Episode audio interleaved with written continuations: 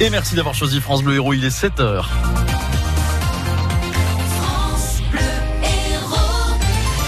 6h, 9h, France Bleu Héros Matin. 7h, Sébastien Garnier dans ce journal. Les handballeurs montpelliérains qui remportent le derby à Nîmes.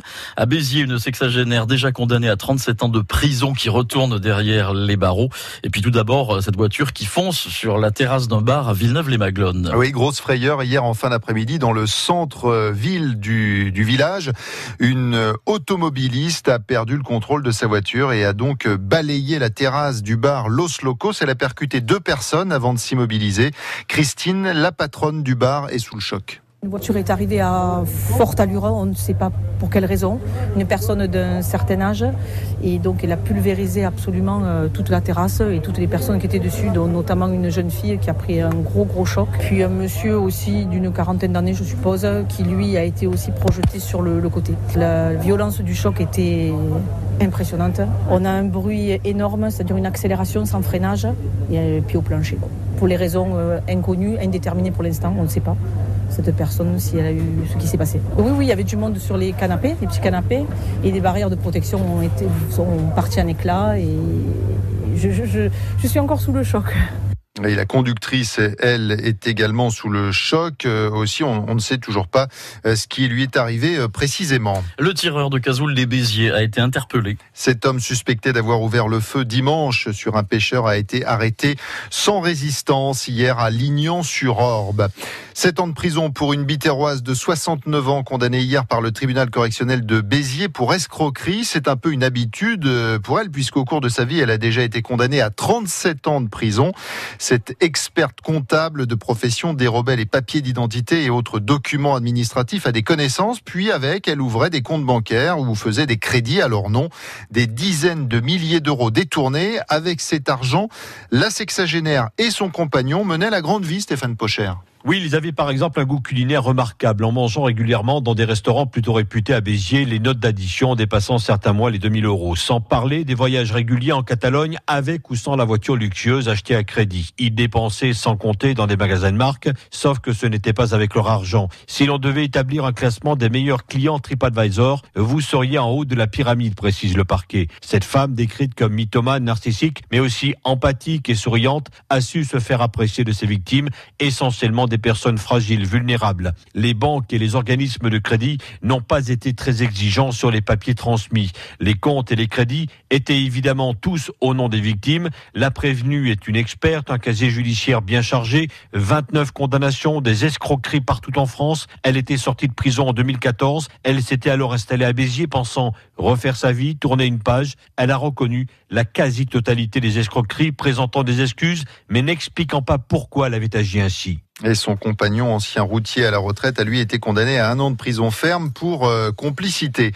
Quatre ans de prison avec mandat de dépôt requis contre le maire de Levallois-Perret, Patrick Balkany. Quatre ans dont deux fermes contre son épouse Isabelle et dix ans d'inéligibilité contre euh, tous les deux dans le volet fraude fiscale de leur procès à Paris. Décision du tribunal au mois de septembre. Et l'on termine ce matin notre série consacrée aux élections européennes. Le vote, c'est dans une semaine. Vous aurez le choix entre 34 listes, 60 79 noms sur chacune, en fait le nombre de sièges attribués à la France, des listes nationales et non pas par circonscription, comme c'était le cas la dernière fois, avec des représentants de l'Hérault, Salah Hamdaoui. À ce jour, l'Héroltaise qui a le plus de chances d'être élue est la maire de Fontanès, Irène Tolleré, viticultrice, 9e sur la liste Renaissance de la République en marche. Une liste qui compte une autre maire héroltaise, celle de Portiragne, Gwendoline Chaudoir, à la 35e place. Ça va être plus compliqué pour elle. Au coup d'un coup dans les sondages, autour des 22%, le Rassemblement national a choisi de présenter la députée sortante France Jamais pour représenter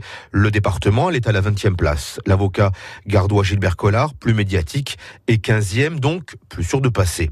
Un gardois plutôt qu'un héroltais aussi pour les Républicains. Le sortant Franck Proust, adjoint à la mairie de Nîmes, est 11e. La liste compte malgré tout une héroltaise, la centriste Anne Brissot, 18e pas gagné d'avance. Pour la liste de gauche menée par le PS, les Roltaises devaient être Virginie Rosière, députée sortante, estampillée les radicaux de gauche.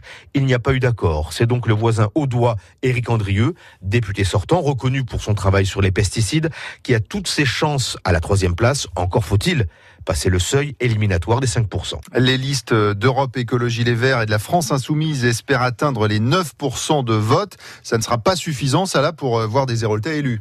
Alors les calculs sont complexes, mais pour faire simple, 1% rapporte un siège. Donc oui, ça devrait être plus compliqué pour la Montpellieraine Pascal Lenéwanic, 13e sur la liste France Insoumise, et Coralie Mention, architecte de l'écologie sur la liste Écologie Les Verts, ou encore le communiste Jean-Luc Bou, membre du collectif 7 Terre d'accueil, 33e, même, si le communiste Yann Brossa fait une campagne remarquée. Pas d'espoir non plus pour le chef d'entreprise de Pérol, Laurent Taton, pour Génération de Benoît Hamon, une liste qui pourrait ne pas dépasser les 3%.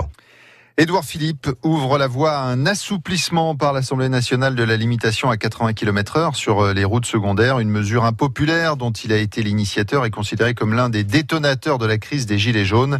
Le président du département de l'Hérault se réjouit de ce revirement. On va donc pouvoir repasser à 90 sur certaines routes. 25, 24, les handballeurs montpelliérains s'imposent, mais alors de justesse dans le derby face à Nîmes. Après avoir euh, pourtant dominé euh, tout le match, le MHB s'est fait peur dans les derniers instants. Le capitaine du MHB, Valentin Porte, a serré les dents. C'est un pléonasme, hein, un derby, c'est toujours un peu, un peu chaud. Euh, de toute façon, on s'était dit au vestiaire, même en début de deuxième, quand on passe à plus 7, voire même plus 8, euh, on savait que c'est pas fini parce qu'on avait vu le match à Nantes. Hein. donc on s'attendait à, ce qu'ils reviennent. Voilà, on a manqué un peu de lucidité, un peu de sérénité à la fin, mais euh, mais, on a réussi à s'imposer. Je pense qu'on méritait ces deux points parce qu'on a livré une belle bataille et voilà, ça va nous faire du bien.